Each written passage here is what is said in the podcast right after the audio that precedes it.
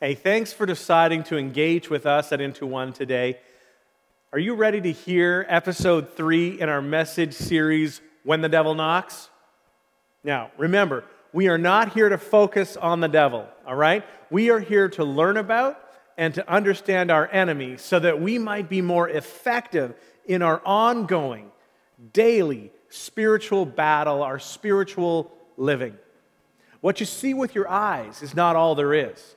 I mean, there is a physical world, and there's also a very real spiritual world. We looked at a verse a couple of weeks ago um, now about the Apostle Paul, and he said that, that our battle is not against people, it's not against flesh and blood, but we're in a spiritual battle against the forces of darkness. We have a very real enemy, and he's called Satan. He's called Lucifer. He's called the Prince of Darkness. He's called the Evil One, the Father of Lies, the Destroyer, the Accuser, the Deceiver, many other names. And his mission is to come against the people of God.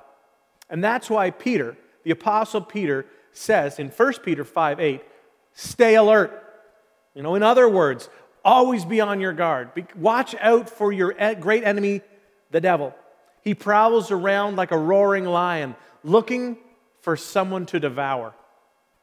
Just as we get started today, I, I would just want to point out just a quick public service announcement, if you will. If you will, be aware. The devil is compared to an animal within the cat family. All right, I'm just saying, from the cat family, from the evil cat family. Now, according to Jesus, he came on a mission. He, Jesus came to bring life and to give life generously and more abundantly. And Jesus also said, the evil one, that Satan has come to steal, kill, and destroy. And what Satan wants to do is to steal your joy, he wants to kill your peace, he wants to destroy your contentment. He will attack every single day. He's going to attack your finances, he'll attack your friendships, He'll attack your body, he'll attack your marriage, he'll attack your spiritual life. He's on the attack. He's trying to rob people of the blessings that God wants to bring into their lives. And so, this message series, we've been looking at some of the metaphors, if you will, some of the images of Satan and trying to understand his strategies so that we can better defeat his plans against us. Okay, so episode one, if you can remember, episode one, we looked at the deceiver. Who is Satan? He is the deceiver who attacks your mind with lies. Last episode, we looked at the accuser. Who is Satan? He is the accuser who targets your heart with accusations. This episode will be one that's, well, very, very important and maybe even a little bit difficult or challenging to hear. But Satan is also the destroyer who attacks or targets your will with pride. He is the destroyer who targets your will with pride. And I used to think that the devil would attack you when you're down, when you're weak, and when you're vulnerable. And he will. But I've also learned that he loves to attack you when you're strong, when things are going well. And some of you right now, you may be in a better season of life. Things just seem to be going well for you, and you think, well, you know what? Things are good. So I don't have that much to worry about right now. And that might just be the time when you're the most vulnerable. Because when you're the least aware, that's when you're the most vulnerable. So when you're least on alert, realizing that your enemy may be attacking, well, that's when he often comes in. Comes in during that time. And not only when he will he kick you when you're down, but he'll attack you when things are going well. So today, I'm going to tell you a story from the Old Testament. And many of you, many of you will not be familiar with it. And so that just makes today a double whammy for you. It's about a time when Satan initiated attack, a very strategic attack actually against King David. He didn't attack David when he was discouraged, but instead he attacked at the height of David's power, at the height of David's popularity. So David was just an ordinary little shepherd boy. That's how the story starts. Tending sheep and making music all off by himself. So it's just David out there alone. David, the sheep, and his magic pan flute. David was out with his sheep when his people were at war against another army called the Philistines. the Philistines had a not so secret weapon. It's kind of hard to keep the weapon a secret because he was a giant. And giants tend to stand out. And that was true about Goliath as well. So David came up to the front, right up to the front lines doing a delivery. And he came there and he realized, hey, it seems like everyone is afraid of this guy. And they say, yeah, he's a giant. And David says, but God's on our side. Do you realize what we have on our side? And this story ties in really nicely with episode two of our YouTube series, Dance of War. You should go and subscribe and check that out sometime. And then you can see how all these pieces fit together. So David says, You know what? I'll take this guy on. And this little boy ended up taking down the enemy giant, the secret weapon, Goliath. And then suddenly, overnight, he's kind of thrust into this publicity thing. And he goes viral on Israelite social media. Who is this guy? Where did it come from? Give us his backstory. And then he's anointed to be the new king of Israel. And boom, wow, things are happening quickly. He rises to national fame. And at the height of his power, he's a war hero. When David goes out with his mighty men, they are coming home with victory. He was so popular. Just imagine this, okay? The women, they would write songs about David, and then they would gather in the streets to sing these songs. Now, my wife, Cheryl, she has a beautiful singing voice, but she has yet to write a song about my power, strength, and glory. I mean, who knows though? Maybe one day, maybe one day I'll come home and she'll be waiting there with her song in hand, declaring her love, her honor, her respect for my godliness, my power, my strength, and anything else that turns her on. She can sing about it. You think it'll happen? Probably not. You know, but you can dream, right? You can dream. And so they're singing about this guy, David. And I mean, he's at the height of the game and, and he stumbles, not when he's weak or vulnerable, but he stumbles because of his pride. Now, if I were to take a camera out onto the streets and, and take it out and start interviewing people, asking one question, I'd say, What, what do you think was David's greatest sin? What, what, what do you think that those people would say? I bet a whole lot of people would say, well, it seems what I've heard the most about, his greatest sin was probably adultery with Bathsheba, because that's, you know, that's kind of what he's known for, right? And may, maybe someone else who's thinking just a little bit deeper, they might recognize the power imbalance between David and Bathsheba, and they might say that it was David's rape of Bathsheba. Why do, why do we just assume that she was a willing participant? Then, you know, somebody else might think about it and they'd say, well, you know what? Those things are bad for sure. But the cover up is an even bigger deal because David engineered the murder of Bathsheba's husband, Uriah. Mm. But then, all of us, perhaps if we could just take a step back, we could actually find a root sin a sin that led to adultery or rape, a sin that eventually led to murder. Probably his biggest struggle along with so many of us, no doubt including me, we battle with the sin, the root sin of pride. Think about it this. Because of David's adultery or rape, four people died indirectly. And if you know the story, the little baby died, Amnon died, Absalom died, and of course, he had Uriah killed. Four people died. That's terrible. But because of David's sin of pride, and this is what we're going to look at today. Because of his sin of pride, watch this 70,000 people were killed. And all because of the filthy, horrendous, slow burning sin of pride. And that's where our enemy often attacks us. So write it down. Remember, this series is running reconnaissance on our enemy's tricks and tactics. Know your enemy, not just when you're weak, but when you're proud. So 1 Chronicles 21 1 tells us exactly what Satan did, how he attacked. And this is like us having access to security cam footage. Satan rose up against Israel and incited David to take a census of Israel. Now, just a quick reminder at the start of this year, we were uh, in a series called The Upside Down. And in that series, we did some learning about covenants, old ones and new ones. And if you can't quite hit the recall button in your mind, then go back and search up the new covenant. All right, it was episode eight in the Upside Down series, and you can find it on our YouTube channel or in our sermon archive at into1.ca. And what you will remember or learn is that the Old Testament means the Old Covenant. And the Old Covenant was not between God and individuals, but it was between God and a nation. So God dealt with the whole nation as one whole when it came to matters of blessings and when it came to matters of punishments. That's what happened when they decided that they wanted a king other than God himself.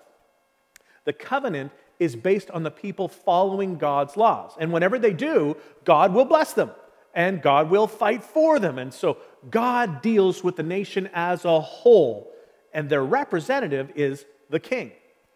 That, I hope, will help you with your understanding of what I'm about to tell you next. So, what did Satan do? Satan came at David when he was confident, when he was strong, when he was victorious, and he incited David to take a census of Israel. David's at the top of his game, right? David's favorite song on Spotify is We Are the Champions, my friends, and we'll keep on fighting to the end. And he's winning his battles. Everywhere he goes, he's winning. And Satan comes up and he says, David, whoa, you're pretty powerful, aren't you? Man, you're pretty amazing. You conquered kingdoms, and now you have all these people under your command. David, you should total them up. Let's just see how powerful you really are. We can't just guess about your domination and your strength. David, no, come on. Let's take a census to count up those you rule in your kingdom. David, you're strong. You're mighty. You're worthy of honor. Just how worthy are you, David? We'll count up the people. Let's see how incredible you really are. Now, you might want to just step back here and look at this thing and say, hey, was it really a, a wrong to take a sentence? Come on, come on. What's the big deal, right? And the answer was, well, it's not wrong to take a census. What's wrong was the motive behind the census, because motives matter to God and they matter a lot to God. In their covenant arrangement, who fights for Israel? Yeah, God fights for Israel. So when they are living as they should be living and following God's commands as they should be following, then God gives them victory. He fights for them. Right? So taking a census isn't a bad thing. Moses, Moses actually took a census, okay? But the motive behind Moses' census was entirely different. What Moses would do is he would take every man over the age of 20 and give them a half a shekel. That was known as atonement money or ransom money. And what he was doing, what he was saying was, this represents honor to God. I want to count up and tally a total amount of those that God has rescued and redeemed from bondage. This represents giving glory to God because we're seeing just how many people God has set free. So, with Moses, the census's goal was to give honor to God, but with David, the goal was to bring honor to himself. This was disgusting in the eyes of God. Disgusting because it really um, is David trying to take credit for God's actions on behalf of the people of Israel. The, the, the king is saying that he is the reason for the battle victories, and he's forgetting all about the covenant relationship that he and his people are in with God. The census is measuring up David's strength and then viewing it not as God's grace, God's strength and God's goodness. He's leading the people away from God, weakening their trust in God and breaking the covenant. And since he represents the nation, then the nation has broken the covenant. Satan loves to attack you when you're full of pride. When you're full of pride, it's like you can't even see it. So know your enemy and know yourself. You see, my only real role is to point people to Jesus, right? I'm eyes up. That's what I'm trying to do, always towards Jesus. But when I'm weak and vulnerable and full of sin, suddenly I want the glory, just like David did. So let me tell you what I've done, right? Let me tell you about my church. And, and, and the story, the story really becomes laughable so quickly when you say it out loud, but it can live in your head with seemingly no incongruence. So let me tell you about my building that I was given. Let me, let me tell you about the people that I counted up. And it's the very same thing, and it's disgusting to God, and it's heartbreaking to me. But that it's still an issue that pops up in my life time and again. It doesn't just stop, okay? It repeats. I reject it once, but I know that I will have to reject it again and again and again. And it's tempting. And this is David's issue, and, and others could see it too. This is what's so challenging about it. Some of you right now are going, Oh, you know what? I'm so glad that my husband's hearing this message. He needs it so much, right? I hope you just preach it, Graham. Come on, Graham, preach it. Get him. Smack him in the middle of the eyes, that prideful guy. All right, listen, lady. This may be for you too or vice versa, okay? I'm not picking on a gender, I'm pointing out a universal human weakness. And it's so difficult to see in the mirror, but it's easy to see in other people. So difficult to see in ourselves. And Joab was a guy very loyal to David. He was the commander of the troops, and he saw it very clearly in David. And we see this 1 Chronicles 21, verse 6. Joab didn't include Levi and Benjamin in the numbering. So, in other words, he goes, I'm, I'm counting, but I'm leaving these two tribes out. Why? Because the king's command was repulsive to him. I'm going to honor God and, and, and, these people, and I'm going to make an inaccurate count. And then, verse 7 this command was also evil in the sight of God. So God punished Israel. And if you read through it, it's a heartbreaking story of 70,000 people ended up dying as a direct result of David's sin of pride. So, which was worse? Adultery, rape, murder, pride. They all have devastating consequences. And, well, adultery and or rape are pretty bad, but pride probably caused them both. If the king, I'm the king of Israel and I see that girl, right, and she looked good, and I want some of that, and I deserve it because I'm king, right? And when David committed that sin, Here's what he said to Nathan the prophet, 2 Samuel 12, 13. He said, I've sinned against the Lord. But when he committed the sin of pride, he put an adjective before sin. And he didn't just say, I've sinned before against uh, the Lord. But in 1 Chronicles 21, 8, he said, I've sinned greatly by doing this. I've sinned greatly by doing this, the deadly sin of pride. And if you're taking notes, here's some uh, scouting that you can uh, register about your enemy. You may never be more vulnerable than when you are full of pride. And some of you are vulnerable right now because you don't know that you're full of pride. Pride creeps up on us, right? It's stealthy and it doesn't arrive all at once, it kind of grows on you. You get better at it.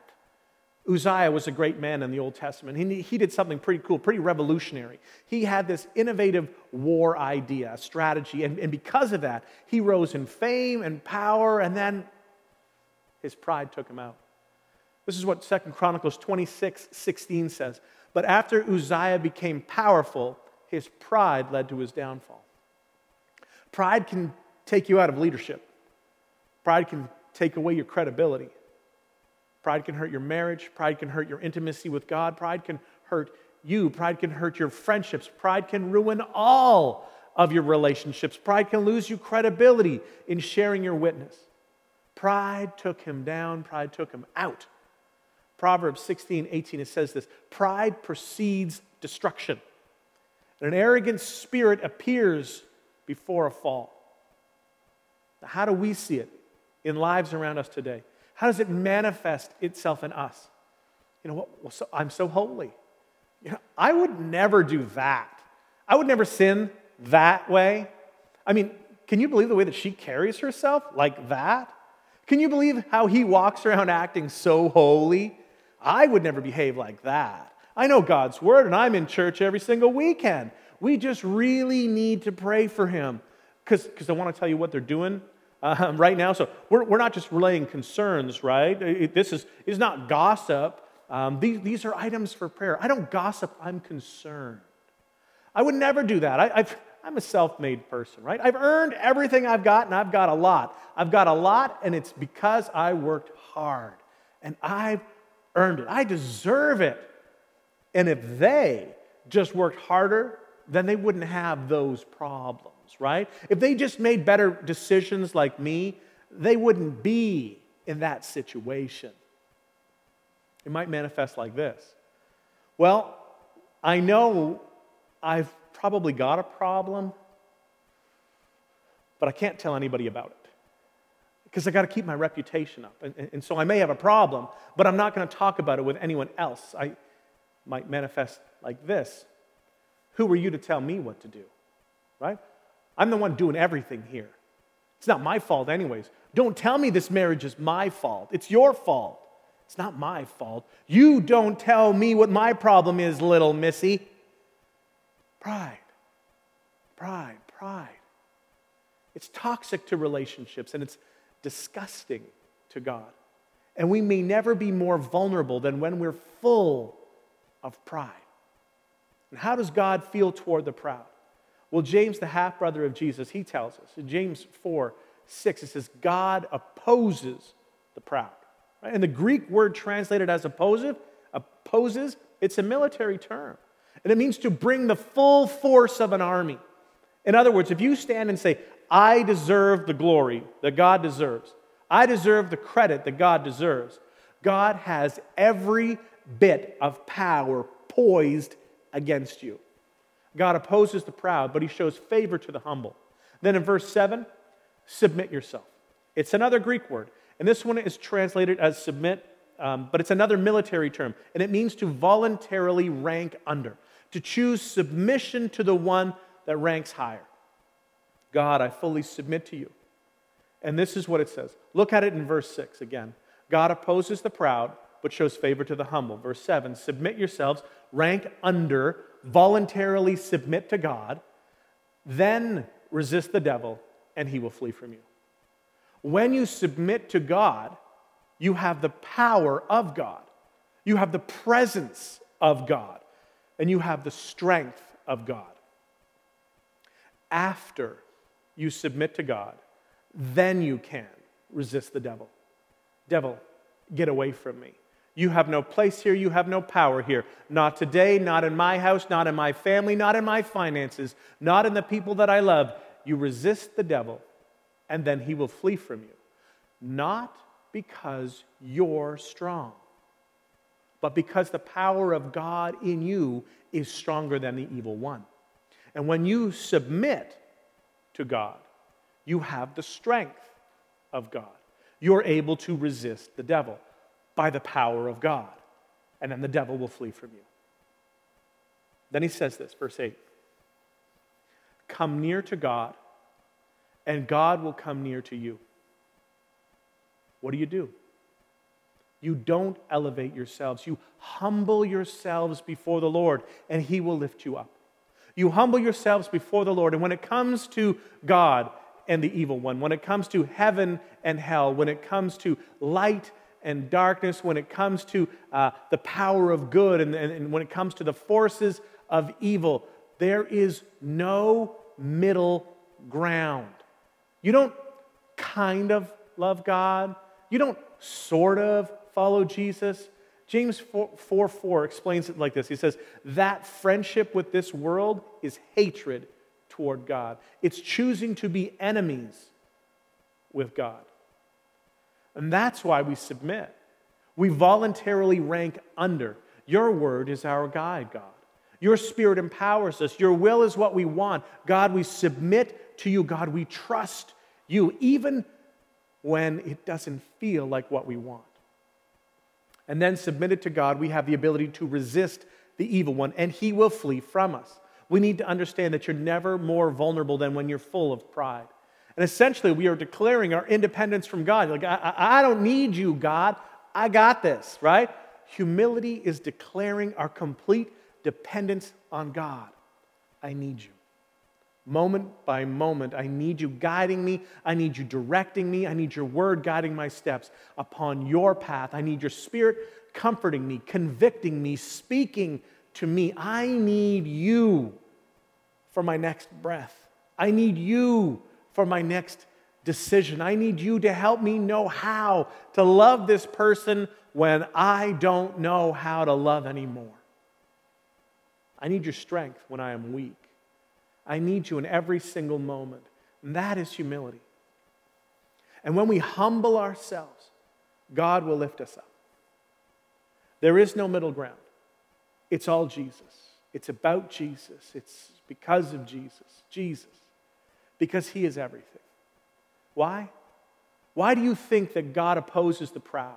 Why would he bring the full forces of everything he has to oppose those who are proud? That's very likely because all the way back, even before the creation of our world, Lucifer, one that God loved, battled with the root sin of pride. And that ended up taking him down. And if you missed episode one, we talked about the reality that God created, at least we have in Scripture, three archangels there's Gabriel, Michael, and Lucifer. And Lucifer was a beautiful angel worshiping God like a worship leader. But he became full of pride. He wanted to be like God. And that's why God cast him down. What was his big weakness? He said it again and again and again I will, I will, I will, my will, I will. In Isaiah 14, five different times he declared his sovereignty and his will. He said, I will ascend to the heavens pride. He said, I will raise my throne above the stars. Pride. He said, I will sit enthroned on the Mount of Assembly. Pride. He said, I will ascend to the top of the clouds. Pride. He said, I will make myself like the Most High. What was he? Lucifer was all about himself. Jesus was all about the glory of God. Lucifer was all about my will, and Jesus was all about thy will. In the Garden of Gethsemane, when Jesus was, was knowing what was ahead and, and that he would have to give his life and suffer whew, more brutally than words can describe, and in agony, as drops of blood poured from his brow, he cried out to his father, Daddy, Father, if there's any other way, May this cup of suffering be removed from me. And then, in submission to God, I voluntarily rank under. Nevertheless, he said, Not my will, but thy will. Not my plan, God, but your plan. It's not about me. I'm here to glorify you. It's not about my importance. It's about your kingdom. It's not about my popularity. It's about your sovereignty. It's not about my wishes. It's about your will. Not my will, but your will be done. And humility is not a weakness. When you are humble, you have the strength of God. You are never, ever weaker than when you're full of pride. And you're never, ever stronger than when you're humble before God. Because when you submit to God, He fills you with His presence. And then you have the power to say, I resist you. Evil one, you have no business here. Get behind me, not in my house, not in my family. It's the power of Christ dwelling within me. We are in an ongoing spiritual battle. So it's not if you're under attack, it's not when you might be attacked. You are under attack. And how do we fight back? Listen, you have the armor of God. You have the helmet of salvation. You have the breastplate of righteousness. You have the shield of faith with which you can quench the fiery darts of the evil one. you have the belt of truth, and the truth will set you free. You have the shoes prepared with the readiness of the gospel of peace. And you have one offensive weapon. What is it? Do you remember? It's called the sword of the Spirit, which is the Word of God. It's sharper than any double edged sword, it's full of power. In the beginning was the Word, and the Word was God, and the Word was with God, and the Word became flesh in the person of Jesus and dwelt among us. We fight with the Word and we fight with the truth. We're going to fight with the Word and we fight with the truth. Whenever the devil attacks your, our, our pride, you go, hey, you got it going on, right? You probably don't even need anybody's help. You can do this yourself, right? You're pretty important. I mean, look at you. You got the shoes, you got the purse, you got the house, you got the truck, you got the name. Hey, don't let anybody else know that you're hurting, right? Don't let anybody else uh, tell you what to do. I mean, who are they to tell you? It's their problem. It's not your problem. You don't need anybody else. You probably don't even need church, man. You can just do this thing all on your own. You don't need other people. It's all about you. You know what? They need to show you some more respect. You're the only one that gets it done around here anyway. When that happens, you draw your sword. And I will fight using Scripture. I don't argue back, I fight with Scripture. I will humble myself before the Lord, and He will lift me up in due time. Because I am called by your name, I will humble myself and pray and seek your face. And heaven will hear my prayers, and you will forgive my sins, and you will clean away all my unrighteousness. And I will give thanks to you, O Lord, for you alone are good. Your mercies endure forever. You are my God. Earnestly I seek you. My soul longs for you in a dry and weary land. I am in earnest pursuit of Jesus. Because your love is better than life, my lips will glorify you. I will praise you as long as I live, because your mercies endure forever. Not to us, not to us, but to your name be the glory, because of your goodness and because of your faithfulness for all generations. Less of me and more of you, less of me and more of you because of you who you are. I voluntarily submit to your lordship. Why? Because you are the King of Kings. Because you are the Lord of Lords. Because you are the Alpha and the Omega, the beginning and the end. You are the first and the last, the soon returning, conquering King of Kings who comes with a sword coming out of his mouth, declaring your word because you are righteous, because you are true, because mortal man cannot look upon you in your purest essence and live because you are my Redeemer, because you are my Savior, because you are my friend, because you are my rock, because you are my righteousness, because you sent your Son to do for me what I couldn't do for myself. Because he came to give me life and life more abundantly. And because the devil is a liar, the father of lies, who comes to steal, kill, and destroy. But Jesus Christ is greater. He is powerful because greater is He who is in me than He who is in this world. And so I submit to God and I resist the devil. And as I submit and resist, He will flee. We, it's not um, if we will be in a spiritual battle. It, or, or when we will be in a spiritual battle. You are in, you are already in a spiritual battle, and we don't have what it takes to win the battle all by ourselves. That's why you're never stronger than when you're humble, when you're broken, when you're dependent on Him.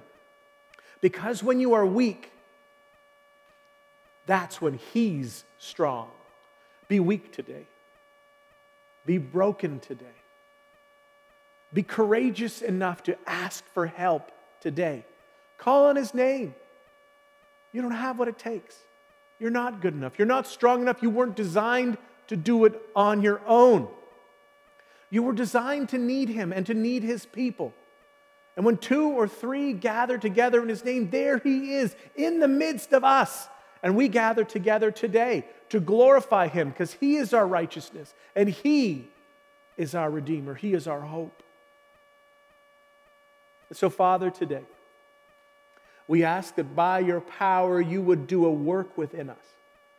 God, that you would strengthen your church as we humble ourselves before you.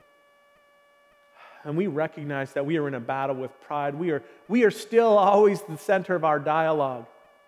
Jesus wants to be the center of our story. He wants, we want to be humble. I want to be strong because He is strong in me. Is that your prayer today? Can you resonate with that? Father, thank you so much for a church full of people broken and dependent on you.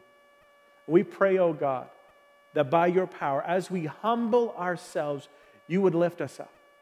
God, for those today that are very aware of a battle going on, I pray that they would voluntarily rank under you. God, that they would choose to submit to you.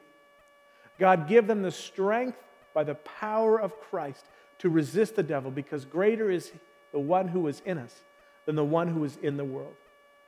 And when they resist the devil, God, we thank you that he will flee. He has no power here. This is not his place. This place belongs to Jesus. God, give them the faith to say no, to say, not today, God. In our weakness, would you be strong? Be strong in me, be strong through me to honor you, to bless me, to bless my family, to bless those around me, to bless my community, my town, my place of work, wherever it is that I go. Would you be lifted up in me and through me? Use me, God, I pray. But keep me wise and keep me humble, that I might be focused on you with my eyes up on Jesus, learning to listen and to discern the nudges of your spirit. Guide me forward this day, I pray. In Jesus' name. Amen.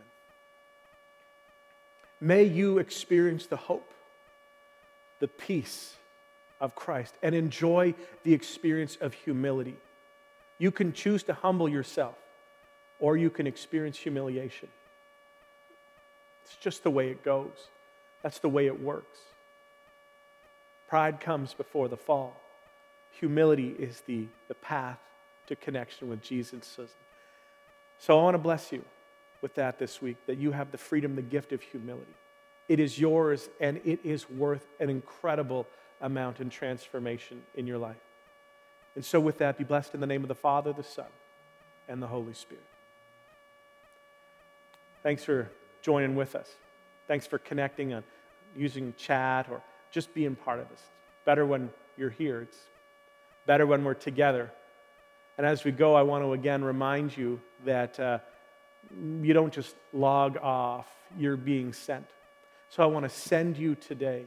And if you can agree with me, if you can say these things, we can remind ourselves of the perspective that we live in, that we live in humility. And so we consciously try to recreate and remind ourselves of this relationship that we are Christ centered, spirit empowered, and mission focused.